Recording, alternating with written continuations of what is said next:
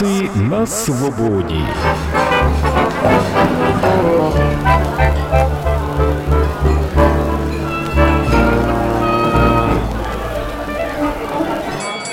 Вітаю, шановні слухачі! З вами авторський подкаст Владислава Пархоменка, який присвячений цікавим та відомим особистостям нашого міста. Сьогодні я познайомлю вас ближче з Людмилою Зіневич, кандидаткою філологічних наук, директоркою Чернівської міської централізованої бібліотечної системи. Наша гостя добре відома своєю активною громадською діяльністю. Вона є координаторкою та викладачкою безкоштовних курсів української мови, а також сприяє поширенню української культури, історії, звичаїв і традицій серед чернівців. Вітаю, пані Людмило. Добрий день. Назва передачі дуже цікава. Баляндраси на свободі. Як фахівець із філології, чи не могли б ви розповісти нашим слухачам про історію походження слова баляндраси? Хто ще з письменників, крім Котляревського, у своїй творчості використовував цей фразеологізм? Е, дуже колоритне слово, і воно органічно передає е, зміст вашої програми. Це такі веселі розмови про щось не дуже значне, хоча часто ви якраз порушуєте актуальні проблеми нашого суспільства. Е, баляндраси означає, як фразеологізм виник дуже давно і мав спочатку професійне значення, вживався у мові столярів, коли е, люди займалися своєю професійною діяльністю, виточували якісь деталі, то напевне весело спілкувалися, бо гумор завжди супроводжував будь-які. Трудові процеси. Е, потім етимологічне значення навіть загубилося, а залишилося е, переносне значення весело розмовляти, розповідати про щось несуттєве. Е, дуже вдячний вам за таку цікаву розлогу розповідь про походження цього е, слова, е, яке передає зміст нашої передачі. Серед широкого загалу чернігівців, перш за все, ви відомі як координаторка та викладачка безкоштовних курсів української мови. Розкажіть більш детально про цей проєкт, чому ви вирішили до нього долучитися та наскільки він користується попитом у нашому місті? Я шукала однодумців, і так сталося, що якраз коли виникла ідея, що треба в Чернігові створити такі курси, тому що на них існує великий запит, багато людей хотіло оволодіти українською мовою, е, знайшла допис у Фейсбуці е, Олеся Донія, що він запровадив такі курси на сході і на півдні України. Це був 13-й ще рік. Вони тільки починали працювати у Сімферополі, в Донецьку, в Запоріжжі. І сконтактувалася, запропонувала такі курси відкрити в Чернігові, але поки ми узгоджували різні організаційні моменти, то пройшов певний час, і ми відкрилися 15 січня 2016 е, року. Е, так само написала оголошення у Фейсбуці, не було ніякої реклами, тому що матеріальної підтримки не було, і відгукнулося багато чернігівців. Е, частина це були переселенці, і для них було дуже актуально, тому що вони вже на собі відчули руський мір, і їм хотілося якраз повернутися до українського світу. А мова це і є ключ е, до світогляду. Е, і багато долучилося чернігівців, які з різних причин не мали змоги вивчити українську мову. Це або люди радянської доби, але які добре розуміли своє етнічне коріння і згадували, що бабуся, дідусь колись колись розмовляли українською. Це як повернутися додому. Були і інші представники, це переселенці з країн колишнього радянського союзу, які також хотіли, повернувшись в Україну, принаймні бути законослухняними громадянами і послуговуватись українською як державною. Тому в 16-му році, коли ми відкривалися, було записалося 120 осіб. Я розуміла, що я не зможу сама дати раду такій кількості людей. Долучилося багато моїх однодумців, і ми поділили людей на за рівнями.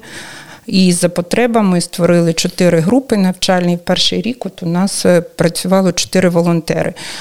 Потім проєкт розрісся, тому що був запит і на історію, і на культуру. Ми додали відкритий лекторій, це лекції із історії України та з історії української культури. Наші викладачі я вважаю, найкращі викладачі Чернігова. Це і Сергій Лип'явко, професор, і Тамара Володимирівна Андрійчук, е, яка прочитала, уявіть собі, понад 70 лекцій з історії культури, і жодна з лекцій не повторилася. Це взагалі був унікальний проєкт, тому що це і нашого цвіту по всьому світу про визначних письменників української, не тільки письменників, а культурних діячів української діаспори. Е, це і визначні чернігівці, діячі культури. Е, це будь-які визначні дати в українській культурі. Тобто проєкт розширився за межі української мови. Ми запрошували письменників до Чернігова, і за цей час існування проєкту вже, напевне, понад 50 письменників завдяки курсам змогли приїхати до Чернігова, презентувати свою творчість, презентувати свої книги і популяризувати українську ідею, українську літературу.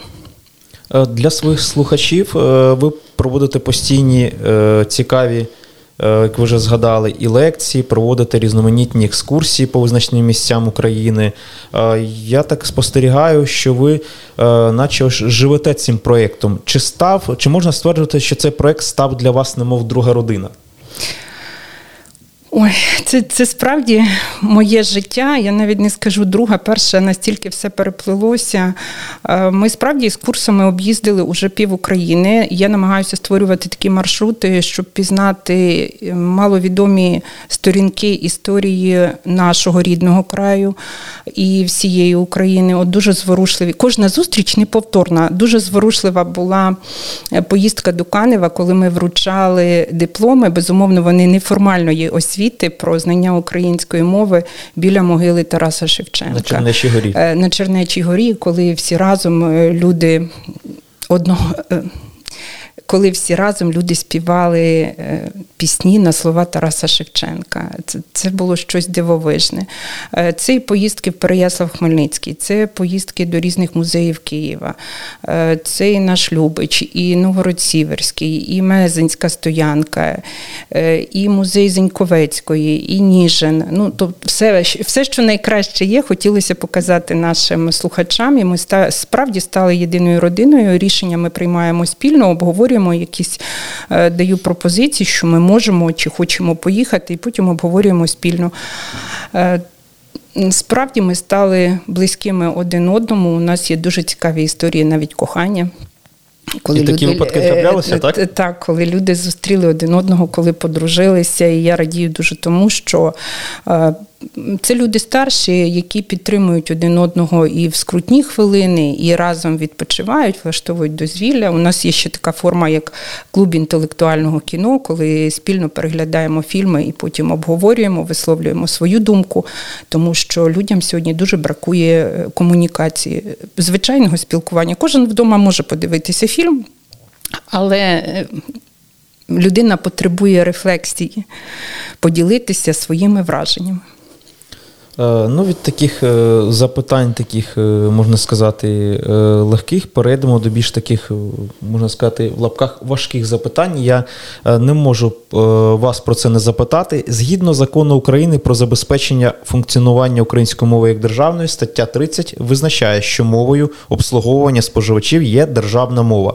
Торік це викликало хвилю обурень, що призвело до масових порушень закону та виникненню численних конфліктних ситуацій. На вашу думку, чому значна частина українського суспільства не сприйняла цього та як варто вирішувати питання такого характеру? Ви справді порушили дуже складне питання. Тут можна говорити про різні регіони, тому що Україна все ж таки е, саме в мовному питанні має певні відмінності, які склалися історично. Я думаю, що у Львові в Тернополі таких обурень не було. Якщо говорити про Чернігів, е, то безумовно.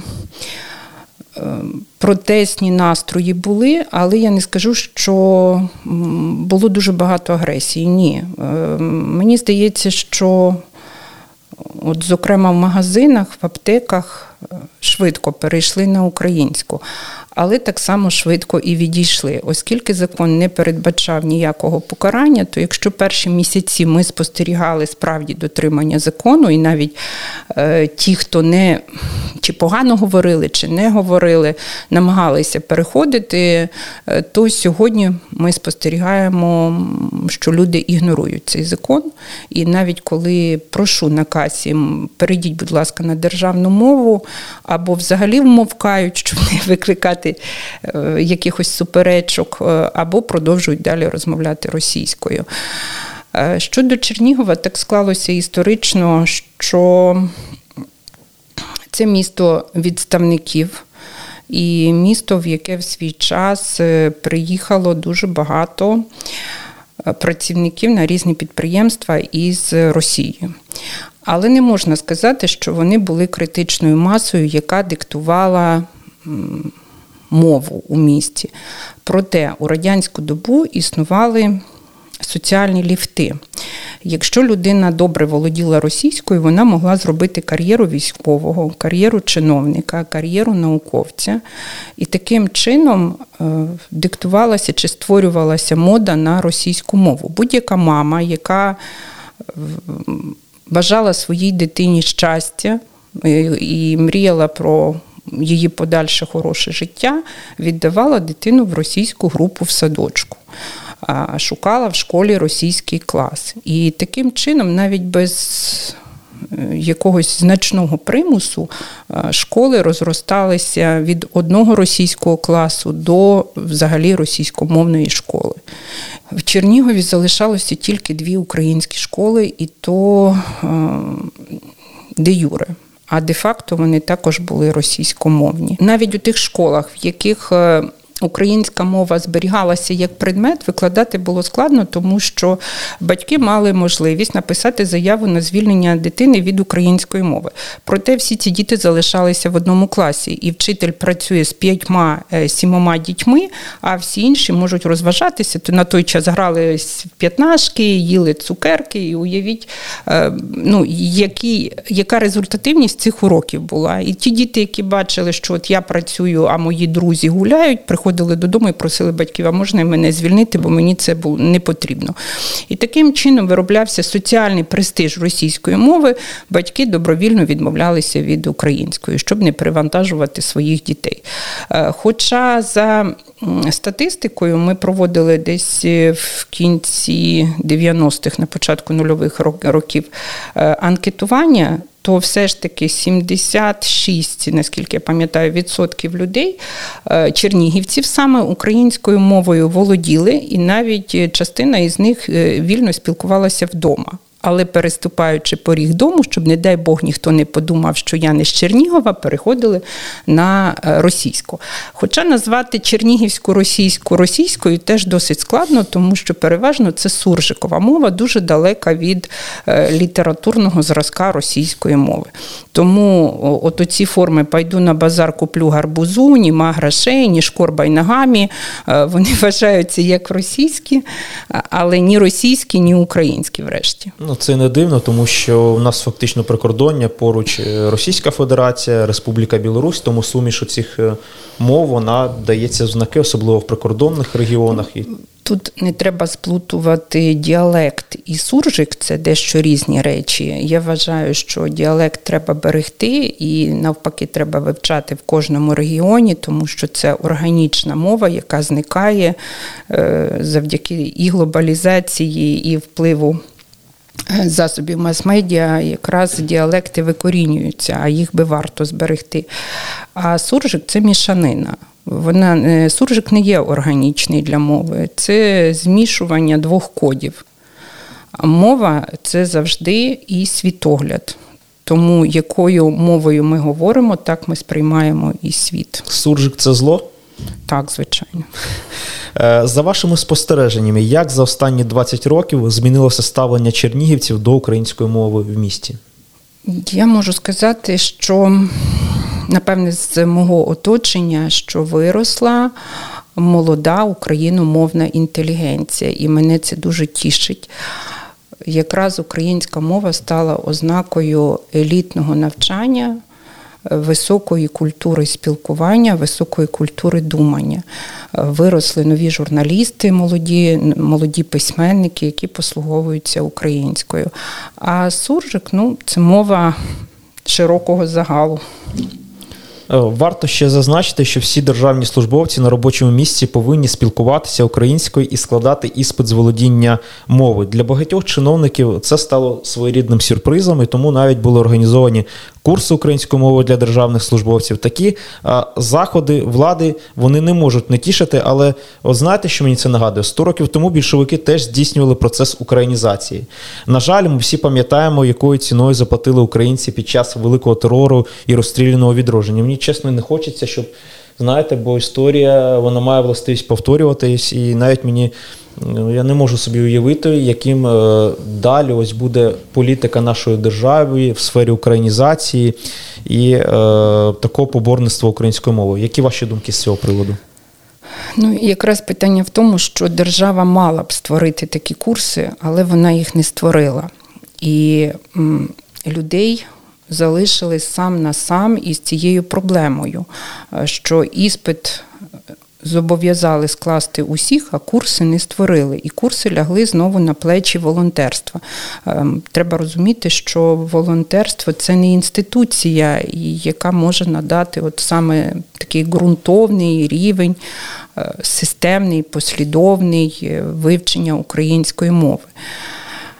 Е, тому тут держава б мала піклуватися. І сказати, що держава зобов'язала, але не подбала про якість не самого іспиту, а підготовки до цього іспиту. Так, на базі бібліотеки ми створили Е, консультації до іспиту, які справді допомагають багатьом людям зрозуміти, яка структура іспиту. Е, ми надаємо список літератури, за якою можна самостійно підготуватися.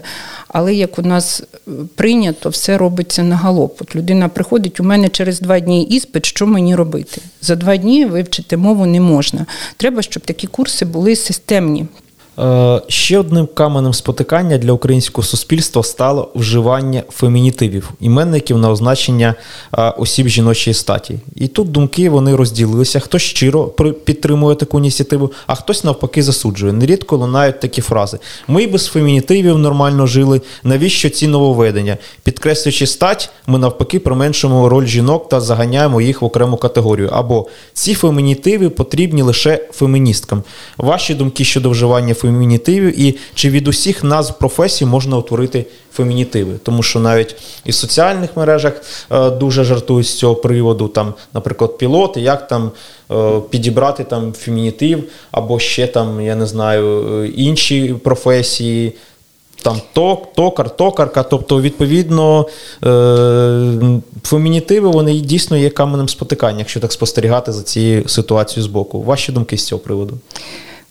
Якщо говорити про мовні проблеми, то напевне це найменша проблема, тому що фемінітиви існували завжди. Можливо, вони не так називалися, але історично так склалося, що у нас завжди е, на позначення жінок е, були назви. Ну, наприклад, е, дружина Коваля була Ковалиха, донька Ковалівна.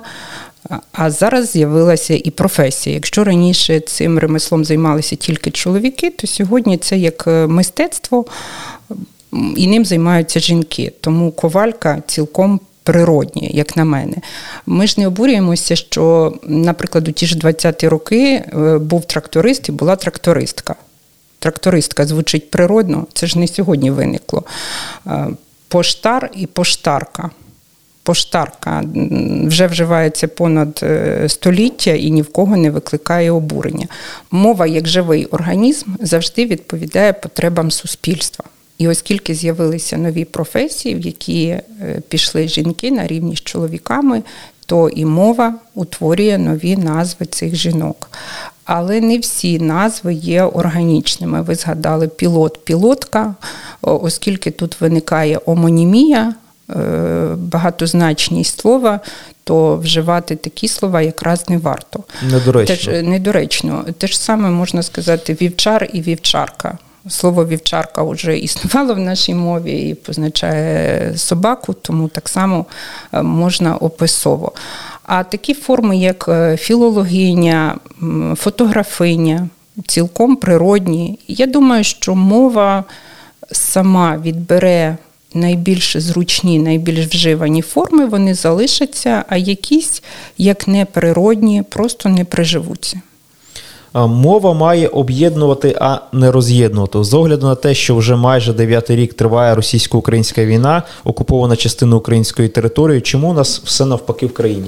Напевне, наслідок не напевне, а я переконана в тому, що це наслідок потужної ідеологічної роботи нашого північного сусіда і історичних обставин. Ми вийшли із постколоніального із колоніального суспільства, і те, що мова роз'єднує, це якраз є е, наслідки постколоніальні, тому що історично, якщо брати українці.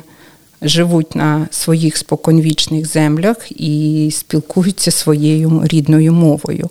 А те, що російська була нав'язана і продовжує нав'язуватися, а я говорила, що мова це завжди світогляд, це ключ до нав'язування руского міра. Не випадково в наших сусідів постійно в засобах мас-медіа звучить теза про те, що де російська мова, там і російські землі, там і російський народ, і вони будуть захищати свій російський світ. Це дуже зручно насадити російську, а потім сказати, що це їхня територія, що це їхня земля, що це їхні люди, і прийти їх захищати із танками. Е, там, де звучить українська, там немає російських танків. Важко з вами не погодитися, пані е, Людмило. Е, нації вмирають не від інфаркту. Спочатку їм їм відбирає мову. Чи погоджуєтеся ви з тезою Ліни Васильівни Костенко? Так, і ми стали свідками відчуження е, південних і східних земель. Спочатку забрали мову, а потім нав'язали свої цінності. Чи навіть люди тих регіонів вони себе не відчувають як українська нація, а щось незрозуміло. Чесно, для мене я навіть не знаю, якої вони там нації або приналежності, бо і назвати їх росіянами важко, і назвати їх українцями теж. Це якась, знаєте, як сіра зона, на жаль. Проблема в тому, що від прийняття незалежності е, на Донбасі не було українського світу як такого. Не велася ідеологічна робота. Вона велася, але з сусідньої країни. Чому наша держава доклала максимум зусиль, адже вона і розуміла потенційні загрози як і в Криму, так і в південно-східних регіонах. От на вашу думку, ну питання чи так? розуміла, і чи вона була зацікавлена в тому, щоб Україна стала українською?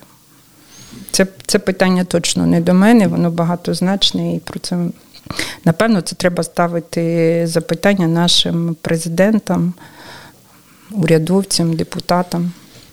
Чи можна стверджувати, що бібліотеки зараз вже не відіграють такої важливої ролі для суспільства, як ще 20 років тому? Адже зараз можна знайти будь-яку інформацію, книгу, не виходячи з власного будинку за допомогою мережі інтернет? Жива книжка завжди залишиться живою, не замінить інтернет. Бібліотека це значно більше, ніж просто книгосховище. Це майданчик для спілкування, це майданчик для неформальної освіти. Для реалізації творчого потенціалу сьогодні бібліотека виконує дуже багато функцій, і ми намагаємося якраз наповнити її е, змістом і відповідати запитам містян. Е, в нас є курси із цифрової грамотності для старших людей. Це життєва необхідність навчитися користуватися гаджетами, навчитися користуватися дією, тому що Україна ж у нас тепер у смартфоні, і для людей велика проблема опанувати е, смартфон і навчитися використовувати максимально, е, щоб поліпшити собі життя і документообіг якийсь. У нас є курси англійської мови, це той мінімум, який необхідний людям для спілкування за кордоном. У нас є курси української мови, от лекції з культурології, з історії. Тобто бібліотека справді багатофункціональна. Щодо книг, далеко не всі книги сьогодні є в мережі. Не всі можна купити і закачати. Книга все стає дорожчою, і не кожен може собі дозволити купити книгу за пів тисячі, е, тому люди приходять і шукають її в бібліотеці. Особливо це е, книги із особистісного розвитку, із кар'єрного розвитку. Енциклопедії, мабуть, якісь які дуже дорого. Словники, енциклопедії це все є в бібліотеці. Якою, на ваш погляд, має бути сучасна бібліотека? Який е, взірець яких країн е, щодо розвитку е, бібліотечних систем ви б е, хотіли б запровадити у нас в країні? Ну, ваші такі. Думки з цього приводу. От, Хто для вас є прикладом? Я знав, що в Скандинав... у Скандинавії, от, наприклад, у них там бібліотека це не просто, як ви сказали, в класичному розумінні книгосховище. Це такий бібліотечний е, простір з лаунж-зонами. Ну я не знаю, як подивився, так мені ж самому захотілося тоді туди потрапити. Так, у скандинавських країнах культивують е, бібліотеки. Не тільки і в Англії, от знаєте, в країнах, в яких був неперервний культурний розвиток, е, бібліотеки завжди є в пріоритеті. Взагалі в урбаністиці вважалося, що місто може набувати статусу культурного, якщо в ньому є бібліотека і театр. І ті країни, які дбають про духовний розвиток свого населення, про освіту, про власний імідж, завжди будуть вкладати кошти у розвиток бібліотек. Звичайно, і на новому рівні, наповнюючи їх новими можливостями, новими технологіями. Ми не можемо похвалитися, на жаль, таким ставленням до бібліотек, але я дуже радію тому, що все більше людей залучаємо до бібліотеки. Нещодавно ми відкрили коворкінг, це територія вільного спілкування, і на нього вже є великий запит. Е, певні групи, громадські організації, яким ніде зустрічатися, вони можуть приходити, обговорювати якісь проблеми, створювати власні проекти у затишному, комфортному місці із наявною необхідною апаратурою, із довідковою літературою. Можна просто провести час, наповнити своє дозвілля змістом, почитати хорошу книжку, відпочити від е, шуму, е, від міста від натовпу. Е, там дуже зручно і комфортно. От про фемінітиви ми згадали. Ось у мене таке питання, воно мене, знаєте, так мучить. От Зазвичай е, стала думка, що е, професія бібліотекаря це зазвичай в цій професії жінки. А чи зустрічали ви в своєму житті е, бібліотекаря чоловіка? Історично це були чоловіки. Але але поступово е, чоловіки йшли у більш чоловічій професії, де потрібна сила. Хоча для мене розум це завжди сила. Е, а в нашій бібліотечній системі жодного чоловіка-бібліотекаря, на жаль, немає. Я думаю, що це навіть зумовлено не характером роботи, а все ж таки соціальним забезпеченням. І, і чоловік, який хоче забезпечувати, утримувати свою сім'ю, забезпечувати на гідному рівні, на жаль, у цю професію не піде. Ну, якось все не дуже оптимістично ви окреслили. Е, можливо, хотілося б, щоб дійсно професія бібліотекаря була е, більш е, в фінансовому плані забезпечена, але про це, напевно, потрібно лише тільки мріяти. Але сподіваюся, що все позитивне лише попереду. Нинішнє молоде покоління дуже залежне від гаджетів. Книжок майже не читають, а якщо й читають, то переважно твори зі шкільної програми, які їм не надто цікаві. Як прищепити дітям звичку читання так, щоб це було цікаво, корисно і ненав'язливо? Традиція читання йде завжди із родини. Якщо діти бачать маму і тата з книжкою, е, то апріорі вони будуть братися за книжку, бо це становить їхні якісь родинні сімейні цінності.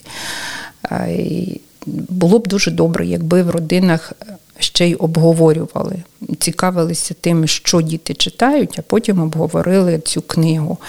Е, дітям цікаво висловити свою точку зору, навіть на якісь е, банальні речі, але подивитися з іншої точки зору.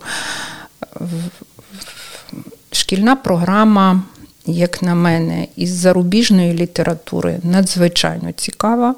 З української літератури, якщо брати молодшу і середню школу, то її оновили, вона так само цікава. Е, про програму старшої школи це, напевне, окрема тема розмови. Е, мені здається, що вона потребує доопрацювання, тому що змінилася, змінився світогляд, змінилися в учнів пріоритети, і тут варто підійти до програми функціонально, що молоді нинішній буде цікаво із української класики. Як зацікавити? Ну, Мені важко про це говорити, тому що для мене книжка це це спосіб життя. Я не уявляю свого життя без без книжки, воно, мені здається, буде таким блідим, нецікавим. Книжка це можливість подорожувати у часі і в просторі, це можливість розвивати свою уяву, це можливість набувати життєвого досвіду, який ти не прожив сам, а проживаєш за допомогою інших героїв. Це можливість щось створювати, тому що книжка завжди надихає на нові ідеї, е, запліднює тебе чимось таким, що проростає в тобі, і потім е, виражається в різний спосіб у різних видах мистецтва. Е, тому без книжки я життя не уявляю. Багато залежить від першого вчителя, який научить читати дитину і ставитися критично до прочитаного, обговорювати, брати максимально із прочитаного твору. Багато залежить від е, вчителя-філолога, який навіть стандартний якийсь твір може показати нестандартно, подати матеріал, змусити дітей замислитись, підібрати е, допоміжну якусь літературу до розуміння, е, показати контекст, чому цей твір виник. Ну, той же Чіпка, в принципі, це твір і про сьогодення і про хабарництво, про корупцію, як е, людину ламає система. Його можна показати з точки зору 21 століття, тому що людські цінності залишаються поза часом. Тому багато залежить і від батьків, і від вчителів, і е, нахил до читання можна розвивати. Торік з вашої ініціативи в Чернігові діяла дитяча літературна школа Кошлати Борушко. Звідки взялася така незвична назва для літературної школи та яка е, мета була її діяльності? Всі мрії родом з дитинства, напевне, і в мене, як у дитини, була мрія стати письменником у мої часи, коли я багато читала, і для мене письменник це було щось недосяжне, це таке щось, е, це хтось, хто стояв на постаменті, дуже мудрий, до якого важко дотягнутися. І я себе шукала в літературній творчості. На жаль, в моєму дитинстві не було такої можливості. І вже в дорослому віці я сама потрапила на літературну школу для дорослих, де викладачами були е, Прохасько, Андрухович, Галина Крук. Е, такі, така дуже потужна школа. Я не знаю, наскільки вона мені дала в плані розвитку літературного таланту, а, але дуже багато дала для спілкування, для народження нових ідей. І от е, Оце бажання подарувати людям радість такого ж спілкування, пізнання літератури, спробувати себе в письмі виникло ще раніше. Десь в 18-му, здається, році ми створили е, школу для дорослих за підтримки Українського культурного фонду. У нас працювала літературна школа Цвіт папороті. І в цю літературну школу прийшли люди різного віку. Найстарший нашій письменниці було вже за 80, а наймолодшому 11. І розуміння того, що для людей різного віку необхідно. Підбирати різну методику, подавати матеріал е, все ж таки по-різному викликав бажання створити і дитячу літературну школу, тому що і підлітки, і діти хотіли записатися, але вони розуміли, що це школа для дорослих. Хтось довчився до кінця, хтось кинув. І створили таку дитячу літературну школу, так само за підтримки Українського культурного фонду. Це був проєкт. Е, ми зібрали талановиту молодь Чернігова е, за допомогою вчителів української мови і літератури відібрали зі шкіл е, переможців різних конкурсів, запросили письменників з України. Досвідчених, які викладали. І діти мали можливість 10 днів навчатися в цій школі.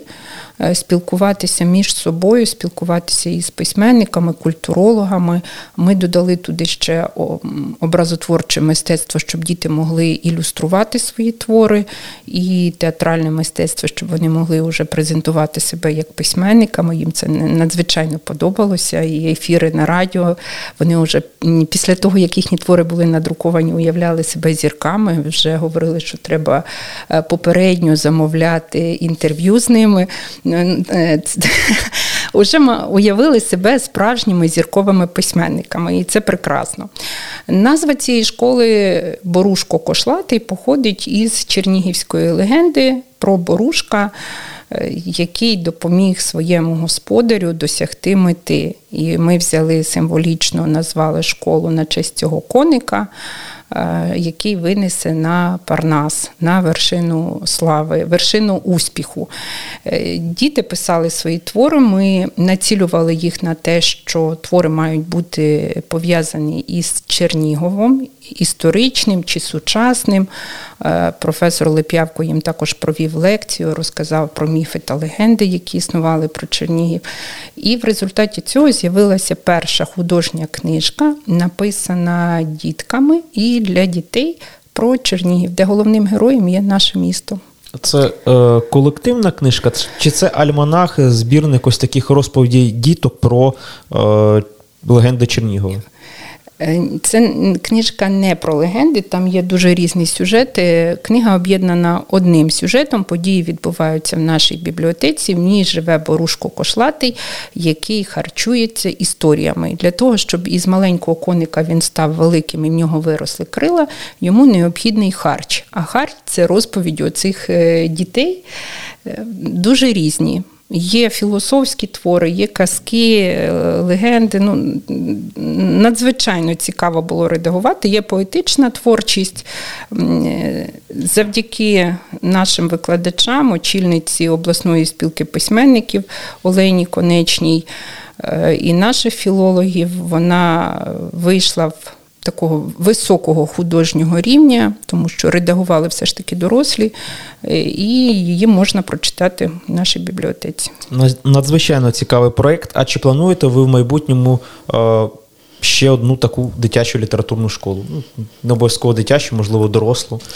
Зап... Наскільки він успішний? Запит є і на е, навчання дорослих, і на навчання дітей, але тут питання звичайно матеріальної підтримки. Якщо нам вдасться написати і виграти якийсь проєкт, бо без підтримки це практично неможливо.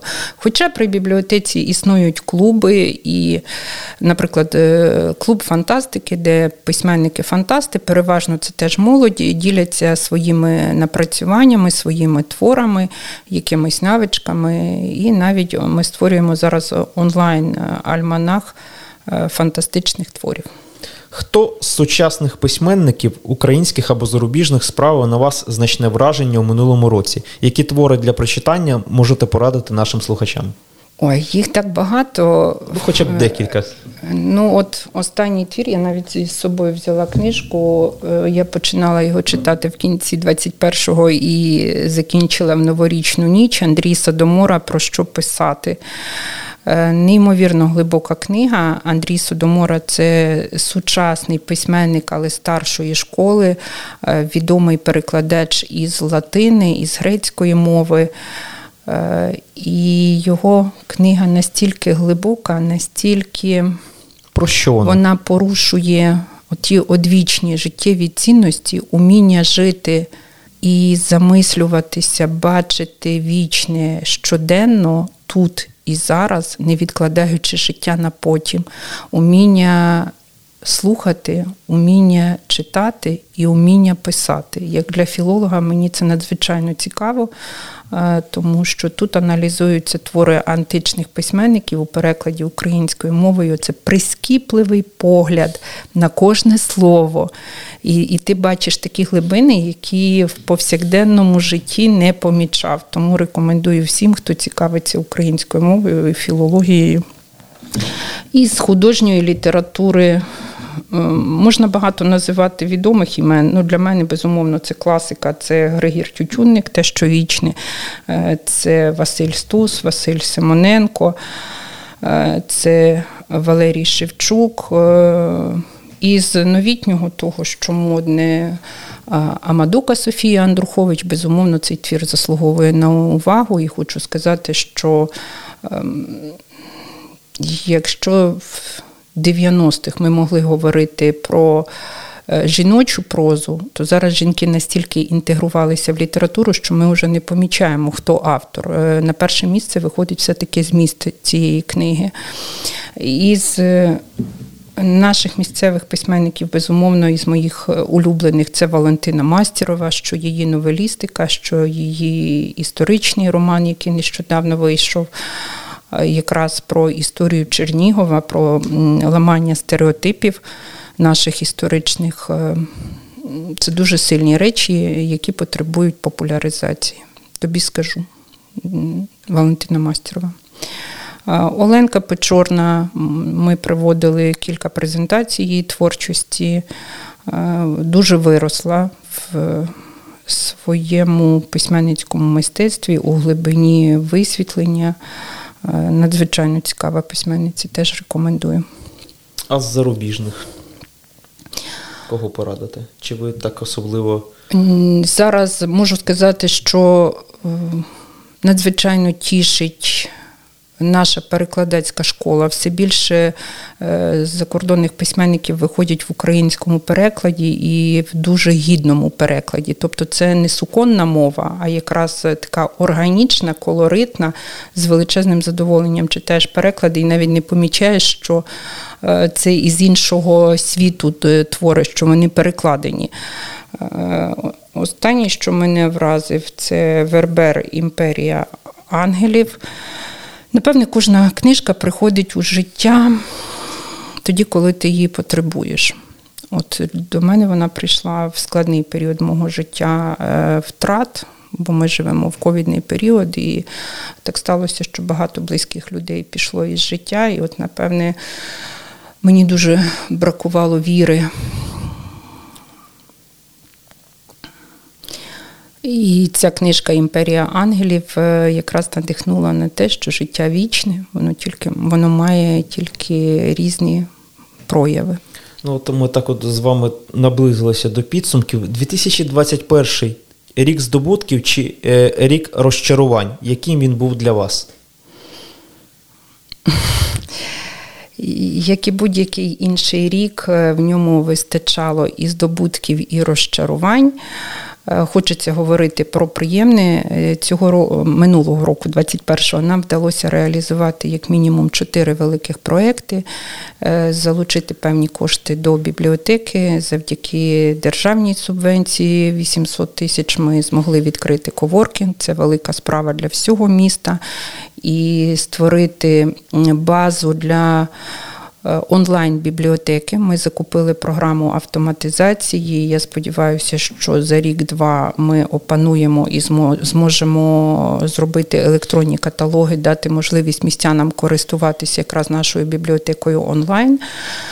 Е, ми реалізували проєкт Дитяча літературна школа Барушко Кошлатий, допомогли багатьом дітям виявити свої таланти, е, долучити до книжки. Навіть якщо хтось не навчився писати, то навчився читати і читати уважно. Е, ми провели кілька яскравих конкурсів. Це під знаком Семаргла, якраз твори про Чернігів. Виявили кілька молодих талантів, перспективних, і також їх підтримуємо. Це інші конкурси, і конкурс листівок, зимова казка, де діти мали можливість показати своє вміння в малярстві. Е, тобто здобутки я безумовно бачу. Ну і безкоштовні курси української мови, незважаючи на пандемію, ми працювали. Аудиторія у нас велика. Ми вийшли на онлайн аудиторію, провели кілька таких е, яскравих лекцій, які розійшлися великим тиражем е, онлайн, і це додало. До популярності нашої роботи і до популярності курсів поширило нові знання. Наприклад, та ж лекція про борщ український.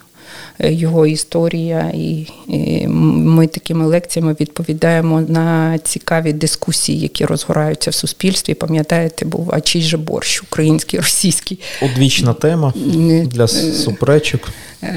Так, тобто поширюємо нові знання, і в цьому є безумовно здобутки. А наостанок, що побажаєте нашим слухачам у новому році?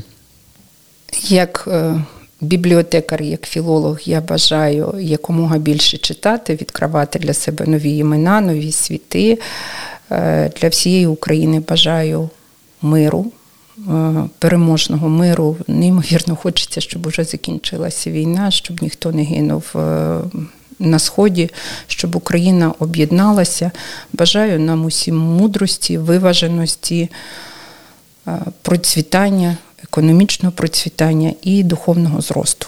Наша передача добігає кінця. Дякую вам, пані Людмило, за цікаву та змістовну розмову. Мені б хотілося завершити її словами французького філософа-просвітника Вольтера: чужу мову можна вивчити за 6 років, а свою треба вчити все життя. Залишайте завжди на позитивній хвилі та будьте здорові. До нових зустрічей. До нових зустрічей. Дякую. Баляндраси на свободі. Авторська програма Владислава Пархоменка. На сайті Свобода ФМ і популярних подкаст-платформах.